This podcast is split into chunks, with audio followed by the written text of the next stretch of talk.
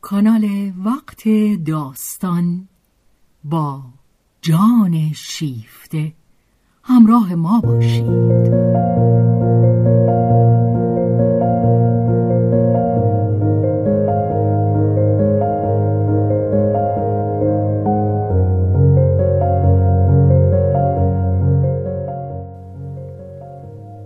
اثری از رومن رولان.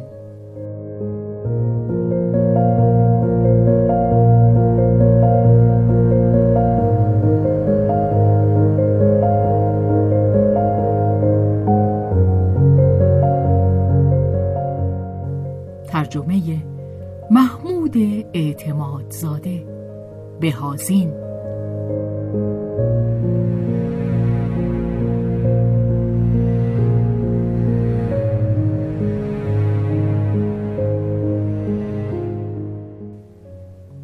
به روایت شهرزاد فتوحی.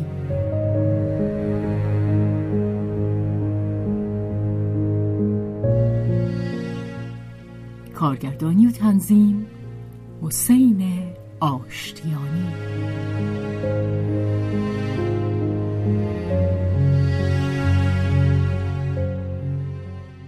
جلد سوم، بخش سوم، سودای جنایت.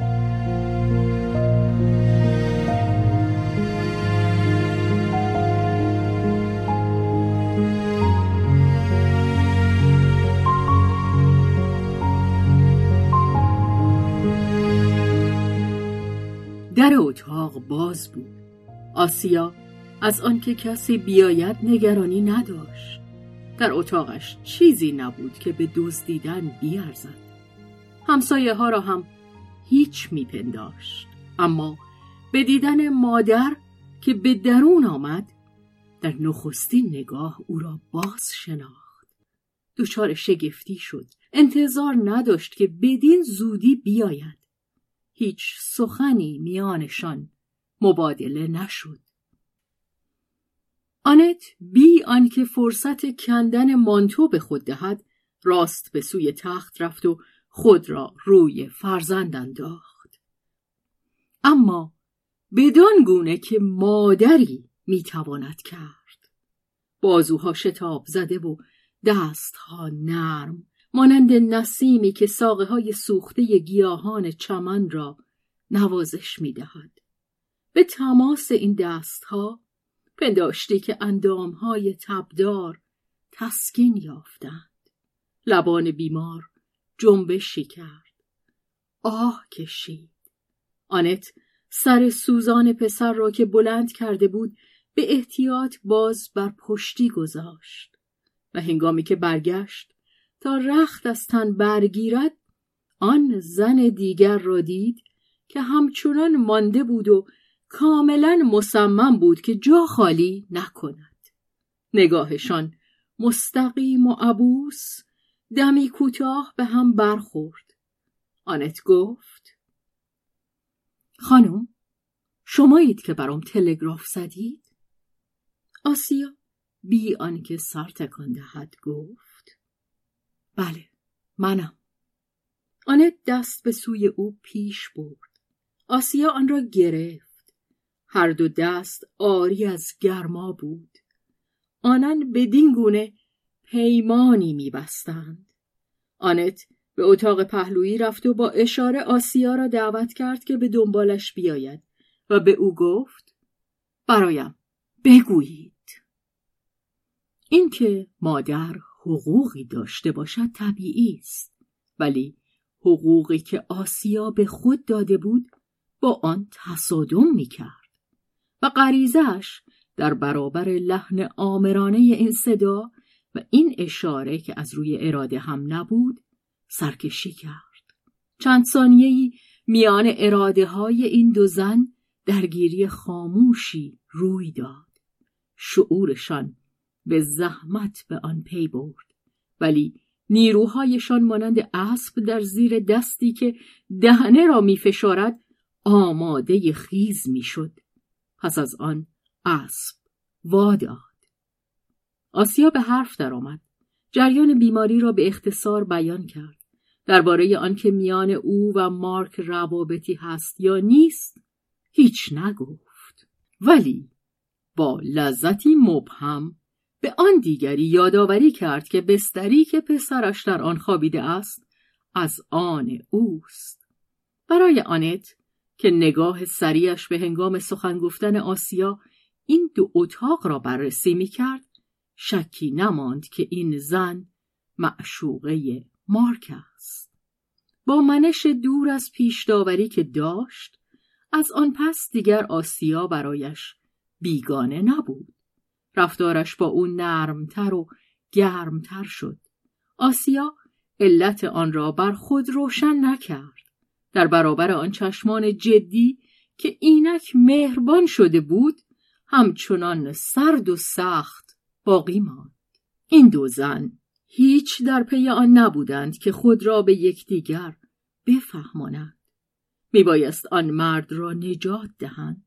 برای دفاع از او با هم متحد شدند. تجربه خود را روی هم گذاشتند. آنت از پختگی تجربه آسیا و از طرز کار مطمئنش به شگفتی افتاد. زن جوان با خونسردی چالاک و دقیقی بی آنکه تردید روا دارد حرکات لازم را به جا می آورد. نه یک حرکت اضافی، نه یک حرکت خطا. در برابر مادر چنان عمل می کرد که گویی تنهاست و بی آنکه از پرستاری جاهای هرچه نهفته تر پروا کند، همچنان که تن بیمار بر تخت بیمارستان ملک پرستار است، او نیز هرچه می خواست به سر آن پیکر ترحم انگیز بی دفاع می آورد. آنت برآشفته و شیفته هر دو نگاهش را بر این رفتار به ظاهر غیر انسانی دوخته بود و در دل به درستی ثمربخش آن اعتراف می‌کرد. خود نیز به نوبه خیش زیر سلطه آسیا می‌رفت و چون این یک با لحنی موجز به او می‌گفت زود این ساق پا را نگه دارید، کمرش را بلند می‌کنید، مگه نمی‌بینید؟ آنت با سربراهی از او فرمان می‌برد. با آنکه آنت نیز عادت به چنین پرستاری هایی داشت، دستهایش به تماس تن پسر هیجان خود را لو میداد. و کدام زن اروپایی است که در زمان جنگ در این مکتب درس نخوانده باشد؟ آنت درستی تأثیر ناپذیر حرکات آسیا را تحسین میکرد. این تأثیر ناپذیری به ویژه از آن رو به تعجبش وامی داشت که خود بیدرنگ به حدت عاطفی و به سوداهایی که بر این چهره نقش بسته بود پی برده بود. آنت بهتر از آسیا و پیشتر از آن که آسیا به طور قطع احساس خود را باز شناسد و بپذیرد، از روی پاره فروغ‌ها که بر چهره زن می‌گذشت دریافته بود که او پسرش را در تملک خود درآورده است. آن دو بیدار خوابیشان را با هم سهم کردند. یکی پس از دیگری بر بالین مارک پاسداری نمودند و آنگاه به آسایش پرداختند. آسیا که شبهای پیش هیچ نخوابیده بود همچون توده‌ای از سنگ به خواب در افتاد. آنت ضمن گوش دادن به نفس تبناک آن دو تن، یکی نامنظم و بریده و دیگری شتاب زده و خشن، چنان که گویی شتاب دارد که سهم خود را هرچه زودتر به کار زند، فرصت نشخوار اندیشه های خود را یافت. آسیا درست در ساعتی که برای پاسداری او مقرر شده بود به یک بار بیدار شد و به جای خود بر بالین مارک آمد و آنت را مجبور کرد که جای او را در تخت خوابی که خود ترک کرده بود و هنوز از خواب وهمالود او یک سر گرم بود بگیرد. وقتی که پس از چندین روز مارک به هوش آمد، نگاه هنوز آشفته اش به دیدن چهره مادر روشن شد. به او لبخند زد و این برای آنت لذتی بود، ولی نگاه مارک که بر فراز شانه آنت کورمال سیر می کرد به ابروان گره خورده آسیا و به چشمان زرفشانش برخورد و شگفت زده بی حرکت ماند. با حالتی پرسان در پی آن بود که بداند کیست. نگاهش باز به چشمان مادر نشست و آنت پرسشی در آن خواند. پشت سر او آسیا هیچ سخنی بر زبان نیاورده بود. پس آن دو یکدیگر را نمی شناختند. آنت به خاموشی مراقب بود. خویشتنداری بدگمان آسیا هیچ اجازه نمیداد که از او سؤالی کنند. همچنان مارک را روی پشتی جا به جا می کرد و هر گونه که می خواست با او ور می رفت، چنان که گویی حقوقی بر او دارد و مارک بی هیچ سخن می گذاشتش که هرچه می خواهد بکند و مسحور از حضوری که نمی توانست بداند از کجا آمده است جرأت نمی کرد بپرسد و می کوشید تا کلید این معما را در فروغ‌های پراکنده شب‌های تب خود باز یابد. ترسی شگرف در او بود که اگر چیزی بپرسد این دیدار محو خواهد شد. پس از تلاش‌هایی که هر دم فروکش می کرد اندیشش کوره راهی یافت. در نیم تاریکی ضمیرش روشنایی در گرفت، ولی او نیاز داشت که بدان یقین حاصل کند و در وارسی آن حضور مادر مزاحمش بود. سرانجام از یک لحظه دور شدن آنت بهره جست و هنگامی که آسیا روی او خم شده بود زمزمه کرد: شما همسایه پهلویی من هستید؟ همسایه پهلویی خودتون هستید. شما الان در اتاق من هستی. مارک متوجه آن نشده بود. نگاهش به گرداگرد اتاق شتافت. سرش که هنوز ناتوان بود به عرق گرمی آغشته شد. پیشانیش سرخ شد. آسیا محکم دست بر آن گذاشت. خب آروم بگیر. فکر کردن و بذار برای یک روز دیگه. و همچنان که روی او خم شده بود و گویی که میخواست پشتی را بلند کند، در چند کلمه موجز که اجازه پاسخ نمیداد به شرح حوادث پرداخت. این اتاق هوا بیشتر بود. آوردمت اینجا. حالا دیگه حرف نزن. هیچ چیز دیگه در میون نیست که بخوای به اون فکر کنی. آسیا آهسته و تند حرف میزد، ولی آنت آن تو گفتنهای آمرانه را که پسرش را از حیرت و از شیفتگی بر پشتی میخکوب میکرد شنید. و هنگامی که آسیا رو برگرداند و نگاهش در نگاه زن آویخت، این نکته را در آن خواند. برایش اهمیتی نداشت، چیزی نداشت که پنهان کند، ولی مایل نبود که حرف بزند و آنت این خاموشی را محترم شمرد و منتظر ماند که زن بیگانه خود به صرافت خیش به سخن درآید. بدینسان هر سه مراقب یکدیگر ماندند و چیزی از خود بر زبان نیاوردند. مارک آهسته به وارسی این پیکر پرداخت که او را به آهستگی و جاذبه‌ای ناگفتنی در بر می‌گرفت. هر یک از خطوط چهره جداگانه برایش بیگانه بود و در دیده‌اش تقریباً بدخواهانه می‌نمود، اما مجموع آن دامی بود که حلقه حلقه ناگشودنی روی اراده‌اش بسته می‌شد. مارک برمی‌آشفت، با سماجت می‌کوشید تا علت آن را دریابد و همه انتقادهای خود را برهم می انباشت. به حاصل جمعی می رسید که با شمارهای برهم افزوده متفاوت بود و پی می برد که هیچ میل ندارد کمترین اجزای آن را محو کند، چیزی را در آن عوض کند. هر کدامشان یک حلقه ضروری دام بود. آری، این زن مانند دیگر زنان نبود که آنها را برای یک دهن، یک بینی، یک سر و سینه، برای تکه‌هایی از وجودشان دوست می‌دارند. او وجود داشت و او را برای خودش به تمامی، برای آن جانور یگانه و بی همتایی که بود و خیشتن را با نیروی هستی خیش تحمیل می کرد، دوست یا دشمن می داشتند و هر یک از اجزای پیکر او، زشت یا زیبا و شاید به ویژه زشت، از آن رو که مهر او داشت و بر او دلالت می کرد، انسان را اسیر خود می کرد. تو و هیچ کس جز تو.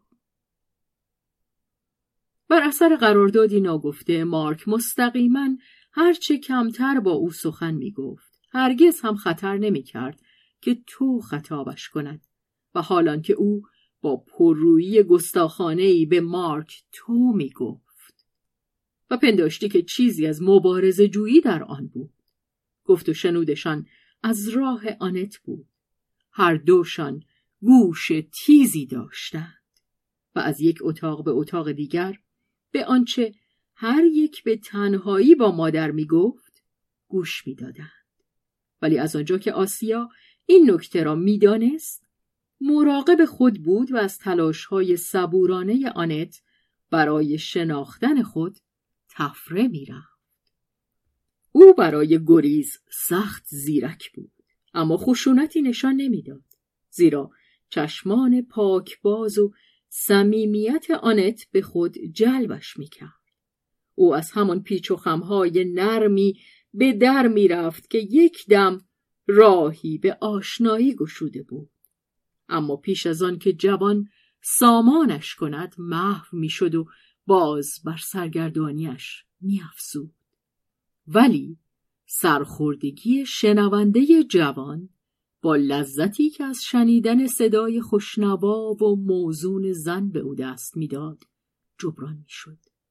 این صدا زیباتر و دلنشینتر از زیباترین پیکرها بود.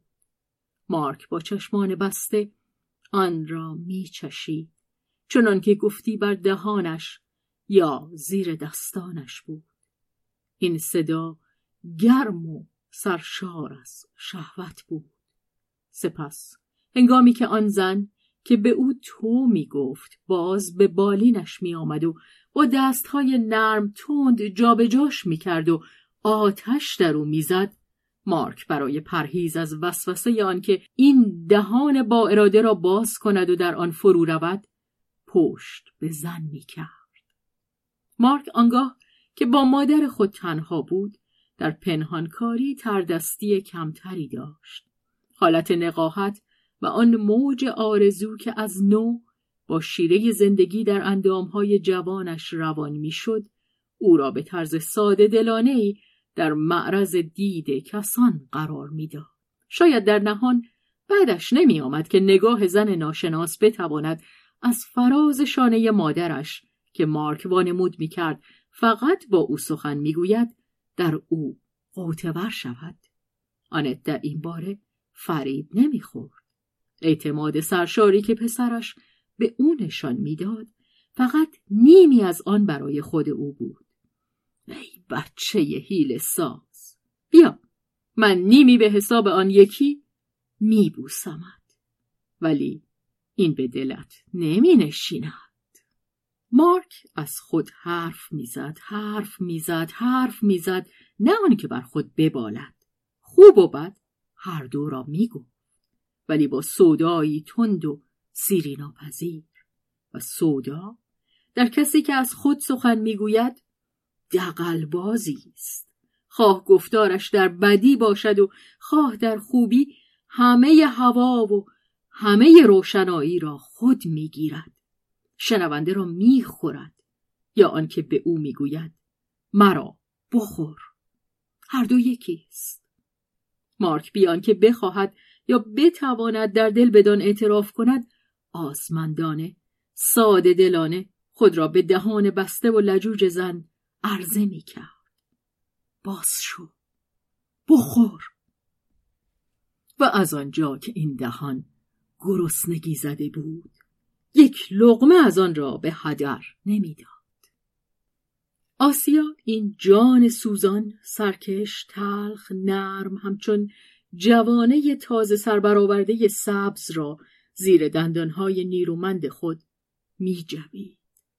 مارک به دهانش شاداب بود، تندرست در تمامی این زندگی از غنچه به در نیامده و آشفته و متناقض که مارک پیش چشم میگذاشت و بر آن تهمت میبست و با چنان صداقت پرشوری آن دو زن را به رقت و لبخند وامی داشت.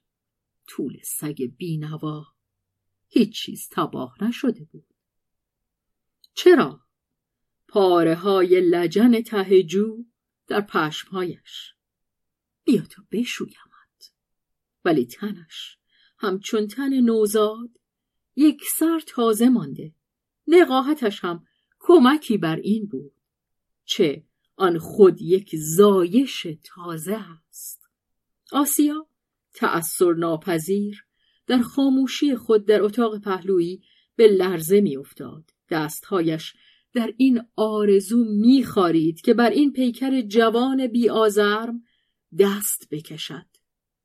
او در این پسر ساده دل و بیباک، آن پاکبازی سیلاب‌های کوهستان و آن جهش‌های متضاد او را دوست داشت. در این تضادهای اندیشه و از آن بیشتر غریزه‌های مخالف که هستی را از چنگ هم به در می‌کشند و او را در معرض ناگوارترین ماجراها می‌گذارند، آسیا به حساب شخص خود پیوسته در جنبش و تکاپو بود. اما او به آن خو گرفته بود، با آن می ساخت. این سرشت او بود. مارک با سماجت تلاش می کرد که از سرشت خود به در آید و خود را به دیوارها می زد و زخمی می کرد. بی تفاوتی زمخت آسیا از راه تحقیر خود و زندگی که جنبه دیوانوار حوادث بدان خوگیرش کرده بود، به جدیت فاجعه باری که این پسر در بازی نشان میداد دل می‌باخت. دلش می‌خواست که این پسر گنده احمق آتشی مزاج و راستگو تا سرحد نابخردی را که برای همین نابخردیش دوستش می‌داشتند بر سینه خود بخواباند و برایش لالایی بخواند. و آسیا از آن رو خود را به او نزدیک می‌دید که هر دو جانی منزوی داشتند. هر کدام از محیط خود برکنده شده بودند. چه به خطا و پوچی درمان ناپذیر آن پی برده بودند. همچنان که آسیا همه پلها را میان خود و سراسر اردوگاه مهاجران روس قطع کرده بود، بی آنکه توانسته باشد به اردوگاه دیگر برود. چه اینان افراد خانوادهش را کشته، او را تعاقب کرده و به ننگ کشیده بودند و او با همه هدت غرور لگدمال شدهش دشمنشان می داشت. مارک نیز با خشم دیوانه‌وار همه جنبش‌های فرانسویان نسل خود را به دور می ریخت. همه این جوانان که ناهنجاری و سبکسری و خودخواهی و فرصت طلبیشان را خواه ساده لوحانه‌اش بدانیم و خواه بیشرمانه یا درویانه مانند کف دست خود به روشنی میدید. دروغ هنر، دروغ اندیشه، دروغ عمل، دروغ سیاست، فعالیت دروغین اندیشه، واقع گرایی دروغین، اروپایی گرایی دروغین، همه این صورتک ها و این دروغ های نوکرصفتی، ناتوانی، سودجویی. مارک با سنگ دلی بی انصاف بود و ثابت کردنش بر او فایده نداشت. خود می دانست، می خواست چنین باشد. او از این دروغ پر رنج برده بود. خود در آن شرکت داشته بود. نیاز داشت که انتقام بگیرد و این صمغ چسبناک را از پوست خود برکند. آنت وارد بحث نمی شد. می گفت خون کثیفی است که دفع می شود. خودت را سبکبار کن، دندانهایت را تیز کن و اگر مایه تسکین توست روی من هم تیزش کن. این نخستین بار نخواهد بود که پستانم را گاز گرفته ای. آسیا امتناعی نداشت که پستانهای او را هم مارک گاز بگیرد. از این دندانهای جوان بیراه خوشش می آمد. مانند دندانهای خود او می توانستند دوست بدارند و دشمن بدارند. بی‌انصافی مارک که او قادر به بازشناختن آن بود در دیده‌اش نزدیکتر و گرمتر از شیرینکاری های آن میمون های بندباز بود که پول و موفقیت را موعظه می کردند. یک همچو فرانسوی که با چنان بی آزرمی انتقام جویانهی درویی مادر خود فرانسه را نه مادر نه مادرندر برهنه سازد، نمی بایست جانوری پر عادی باشد. بیشک فرانسویان همیشه لاف زده اند و ملت های دیگر نیز که آنان فقط کسانی هستند که به هم تهمت می زنند و حالان که ملت های دیگر از خود تمجید می کنند. ولی برای آنان و ملت های دیگر نیز این یک شیوه پنهانی تمجید از خیشتن است، چه این امتیاز خطرناک را فقط به خود نسبت می دهند که می توانند از خود انتقاد کنند. اما انتقادشان از این دورتر نمی رود. آنان انتقاد خود را در بخور عودسوزها می پوشانند و از آن با عطری دلپذیر بیرون می آیند، چه خود را از سرزنش هایی که می کنند مستثنا می دارند. مارک به هیچ رو خود را مستثنا نمی داشت. بر پشت خیش هم میهنان خود را به قوت تازیانه می زد. آسیا که مانند همه اسلاف ها به تحلیل خیش می پرداخت، آن هم با چنان لذت خشنی که آخرین پرده ها را بالا می زد. اعتراف جنونی است که در مستعدترین افراد این ملت حس روانشناسی را به زیان اخلاق پرورش می دهد. این خود حساب رسی، این نگاه آزاد و این جان برهنه را با دیده خبروار خیش ارج می نهاد تا اندازه‌ای هم بو می برد که مارک برای اوست که جان خود را برهنه می کند. و این درست بود. یک غریزه تاریک حیوانی مارک را بر آن می داشت که بگذارد زنی که غریزه‌اش در آرزوی او بود او را ببیند و بو بکشد. من خودم را برهنه نشان می دهم. تو هم خودت را نشان بده. آسیا این دعوت را می شنید. اکنون میلی با موجهای گرم تنش را در می نوردید که به این دعوت پاسخ گوید. دگمه ها را باز کند و فریاد بزند. نگاه کن! آسیا او را خیلی از نزدیکتر می شناخت تا او آسیا را. مارک دیگر چیز نهفته‌ای برای آسیا نداشت. هر یک از اجزای این پیکر در ته چشمانش نقش بسته بود و اکنون که زندگی نوزاده در این پیکر برمی آمد، این زندگی در نسخه دومی نیز که چشمان آسیا از آن برداشته بود سرریز می کرد. اثر آن را می سوزان. زندانی به نوبه خود اسیر می کرد. مایه زحمت می شود. مرد و زن، آن دو کودک زیر چشمی با نگاهی که از هیچ یک از حرکاتشان غافل نمی ماند همدیگر را می پاییدند و اکنون که خاموش بودند مارک دیگر سخن نمی گفت. پاسخ دعوت خود را می خواست. گوش می دادند که چگونه آرزو در ایشان بالا می گیرد. و اکنون شنوایی بس تیز مرد بیمار برآمدن آن را در زن می شنید. ولی به تدریج که زن نیز احساسش می کرد تند خوتر و تودارتر می شد. و یک روز عصر فرا رسید که مرد یقین کرد که زن راز خود را با او در میان خواهد گذاشت.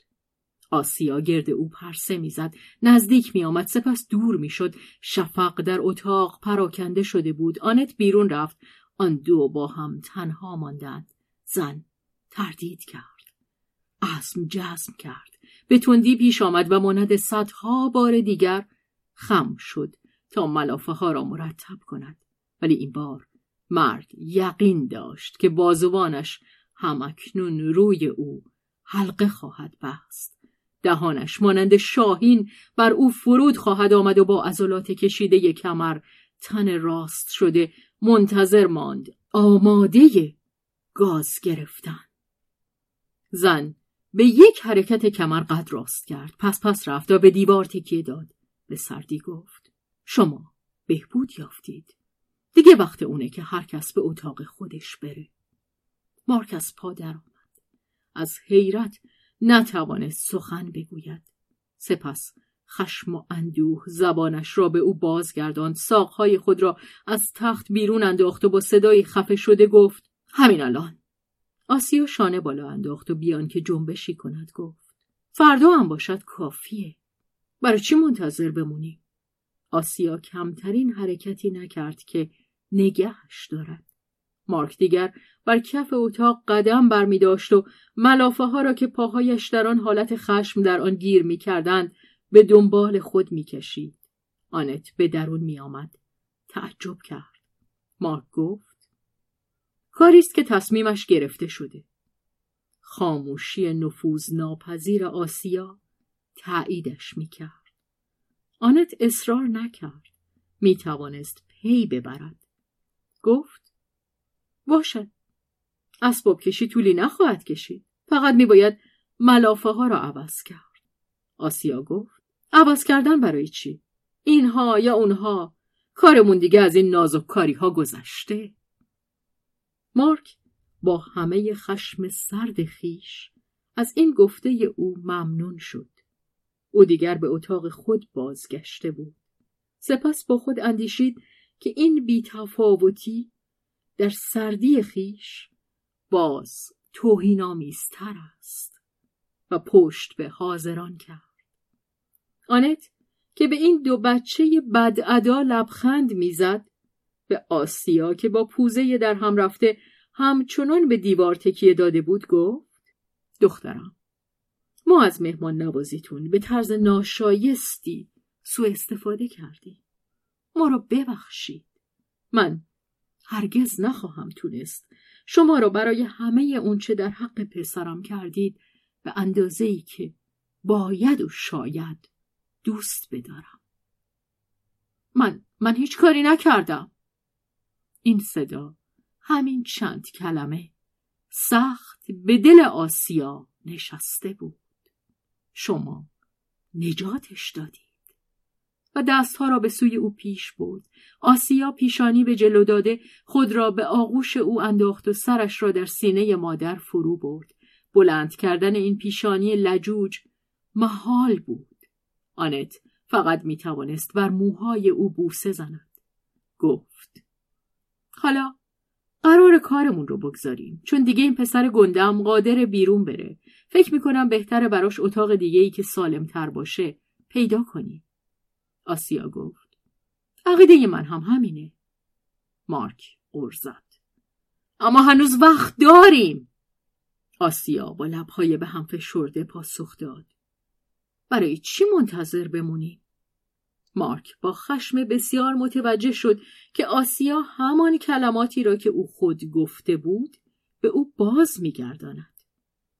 بسیار خوب، پس همین فردا. آنت گفت: فرصت بده که من یک جایی پیدا کنم. آسیا گفت: پیدا شده. اگه خواسته باشید یک اتاق خالی در کوچه شاتیون به شما نشون میدم که یکی از آشنایان من میباید همین روزها ترکش کرده باشه. آنت گفت: فردا خواهیم دید. با آسیا دست داد و آسیا به اتاق خود رفت و در به روی خود بست. آنت نگاهی از سر دلسوزی و طنز به پسرش انداخت و به او شب خوش گفت و وانمود کرد که متوجه کجخلقی او نیست. آنت به اتاقی که دو طبقه پایینتر در همان مهمانخانه کرایه کرده بود بازگشت. مارک تنها ماند. اینک وقت آن داشت که خشم و اندوه خود را به قوام آورد. حتی وقت آن یافت که هر گونه غروری را از دست بدهد و فقط اندوه را نگاه دارد. ولی آرزو در او برقرار مانده بود و صورت تشنگی دیوانه‌واری به خود می‌گرفت. چشمه آنجا در همان نزدیکی بود، فقط یک دیوار از آن جداش می‌کرد، یک دیوار خشت و کلوخ، یک دیوار کشفهمی‌های تیره و تار. ولی فردا سراسر شهر جداشان خواهد کرد. مارک به خود فرصت اندیشیدن نداد. دستش بر دیوار ضربه‌ای نواخت. همین که این کار را کرد پشیمان شد. دلش میخواست فریاد بکشد نیایید، اما لازم نیفتاد چون این زحمتی به خود بدهد. آسیا نیامد. در آن سوی دیوار هیچ چیز تکان نخورد. مارک برآشفته سرافکنده مشتهای خود را گاز میگرفت. منتظر ماند. شب فرا رسید. دیگر یک سر شب بود. از فراز بامها زنگ ساعت سوربن با نوای زیر خود یازده بار تنین افکند. سپس ساعت یک بام داد. مارک رو به دیوار، تن همچون تبداران در ملافه ها کس کرده، زانوها مثل سگها در شکم آمده، خود را با اندیشه ها شکنجه می داد. چه می خواست؟ هماغوشی حیوانی؟ نه. خود نمی توانست بگوید چه چیز می خواهد. این زن، آنچه او در سینهش دارد، آنچه پنهان می کند، آنچه مارک از این زندگی، از این جان بو می کشد، بدی او، خوبی او، مارک همه را می خواهد. به این جو نیاز دارد تا آن را با جوی خود درآمیزد. چه چیز را آن یک در آبهای خود می غلطاند؟ مارک نمی داند. برایش این آبها لازم است. همه چیز برایش لازم است و برای به دست آوردن آن ناگزیر از هماغوشی حیوانی است. یگانه راه همین است.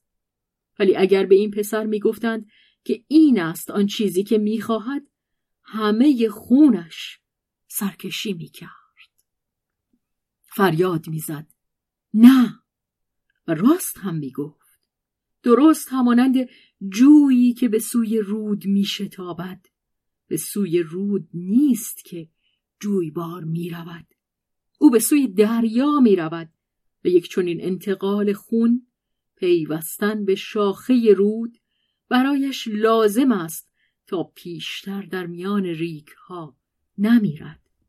دهان مارک می خواهد خون آسیا را بنوشد و ناگهان این دهان با آن لبهای خشک به دیوار چسبید. زمزمه کرد. آسیا.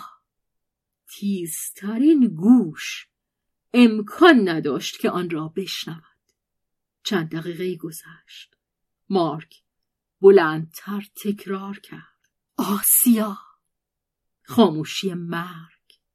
کینه در مارک زبانه کشید. کینه آنقدر که نفسش می گرفت.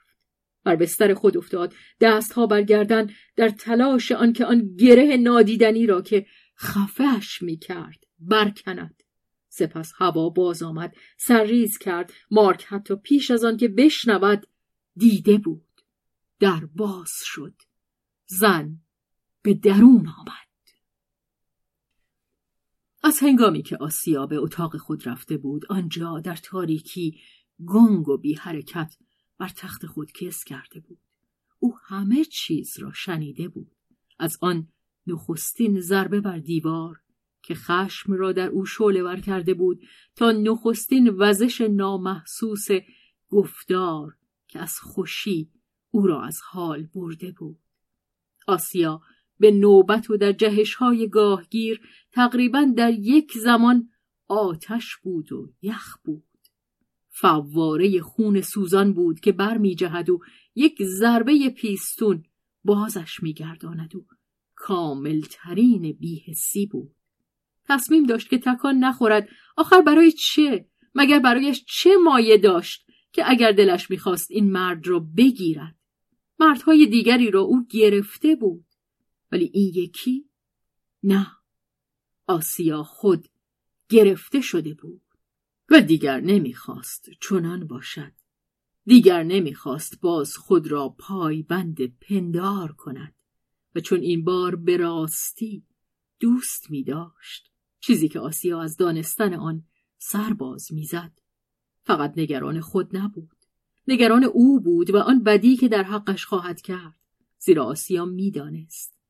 این را رضایت میداد که بداند که خود موجودی بی آزار نیست. مردی که او را بگیرد همراه تن او روحش را نیز میگیره.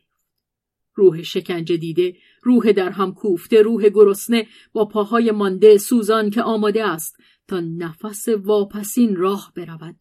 آری، مردی که او را بگیرد گذشته را میگرفت، آینده را میگرفت و این بار بس گرانی برای کمر جوان آن پسر تبدار بود که آسیا در تاریکی شب در تصور می آورد و او را در آغوش می فشرد. آسیا بر تیره نرم پشت او دست می کشید. آن را در زیر دست خود حس می کرد که تا سرحد در هم شکستن کمانی شده است. و آسیا کنارش می زند اما دستش باز می آید. نمی تواند از آن کناره بگیرد.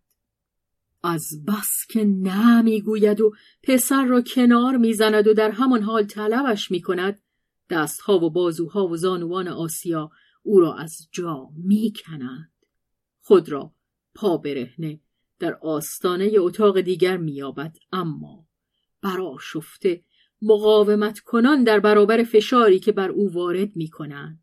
کینه توز با کسی که به او کینه میورزد، آماده آن که با صدایی بدخواهانه فریاد بزند: چه میخواهید از جان من؟ آسیا به سوی پسر دوید و با او در افتاد. اکنون گره پیکرهای وارهیدشان باز میشد، اما جانهاشان همچنان به هم گره خورده بود.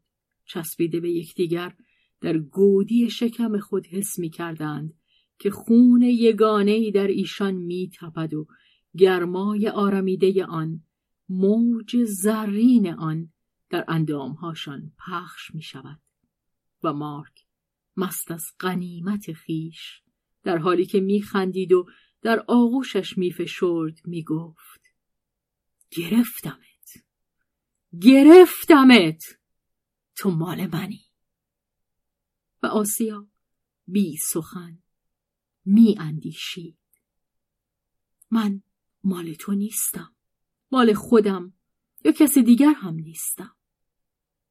و باز مارک را میان بازوان خود فشرد. آن تیره نازک پشت، آن کمر لطیف، به نظرش آمد که خواهد توانست بشکندش و لبریز از مهربانی شد. با نیروی سرکش خم شد و آن پشت و کمر را غرق بوسه کرد. همبستر جوان آه می کشید و انگشتان دراز لرزان خود را بر چهره سوزان آسیا که لبهای آزمندش انگشتهای او را می بلعید مالید. و مارک در سپاسگزاری سرگشته خود می گفت، مانند پرنده‌ای چه چه می زد، با کلماتی بی پیرایه و از هم گسیخته راز می گفت. آنچه در دل داشت بیرون میریخت. به ساده دلی تنهایی خود را، نهفته ترین بخش هستی خود و سرنوشت خود را فاش میکرد و به دست این زن ناشناس میسپرد که با چهره‌ای فرو رفته در شیار کمر پسر به او گوش میداد. آسیا منقلب شده با تلخکامی و طنز به او گوش میداد. مارک خود را تسلیم میکرد به گمان آنکه دیگر این زن را میشناسد، اما هیچ چیز از او نمیدانست.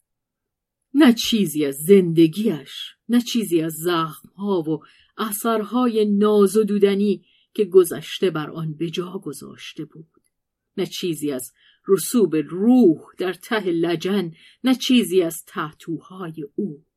با این همه اگر مارک میتوانست اندیشش را بشنود، به او پاسخ میداد: تحتوی تو را من بهتر از تو میشناسم، گرچه من حساب روزها و شبهایی رو که بر رویت گذشته نمیتونم داشته باشم، ولی به تحتوی تو رسیدم.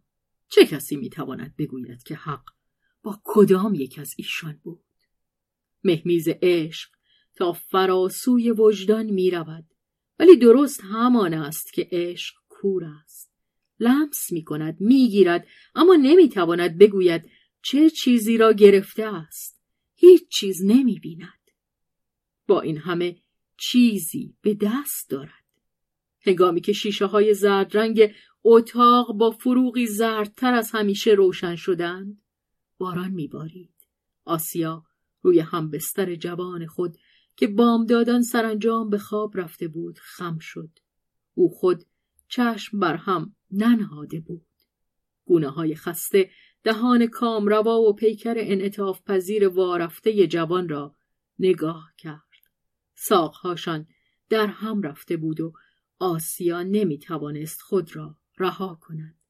اندیشید: کو آنچه از من است؟ کو آنچه از اوست؟ دیگر در هم آمیخته شدی. و از خستگی و لذت میل داشت که بار دیگر در بستر بیفتد، ولی بر خود فشار آورد.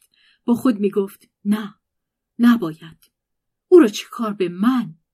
من من هم مرا چه کار به او؟ بگذار هر کداممان آنچه از آن اوست پس بگیرد. آسیا خود را از مارک برکشید. دشوار بود. مارک چشمها را باز کرد.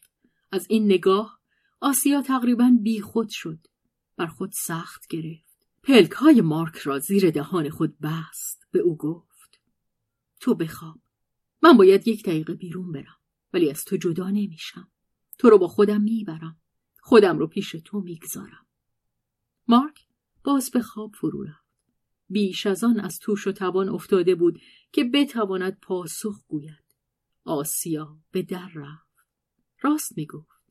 در ته قلب خود تکی از او را همچون نگینی نشانده با خود می برد. دیگر برای در رفتن پر دیر بود. رفت و به در اتاق آنت کوفت. به او گفت: من از یک اتاق خالی با شما حرف زدم. می برمتون. نشونتون بدم. با هم بریم بیرون. آنت که دیگر رخت پوشیده بود و احساس خود را در جامدان می چید، گفتی که آماده سفر است. به سوی آسیا رو برگرداند. یک نگاه برایش بس بود تا وزش تند بادهای گرم و نه آن باد یخبندان دیروز عصر را در سینه زن بشنود. طوفان همچنان ادامه داشت، ولی جهت تند باد برگشته بود. گفت: برویم. و آسیا در سینه آن زن دیگر صدای طوفان درد را نشنید. نگاه سوزانش تلگرام باز شده ای را در روی میز خواند. تیمون مرد. کلمات هنوز درست خوانده نشده محو شدند. چه اهمیتی برایش داشت؟ بیرون رفتند.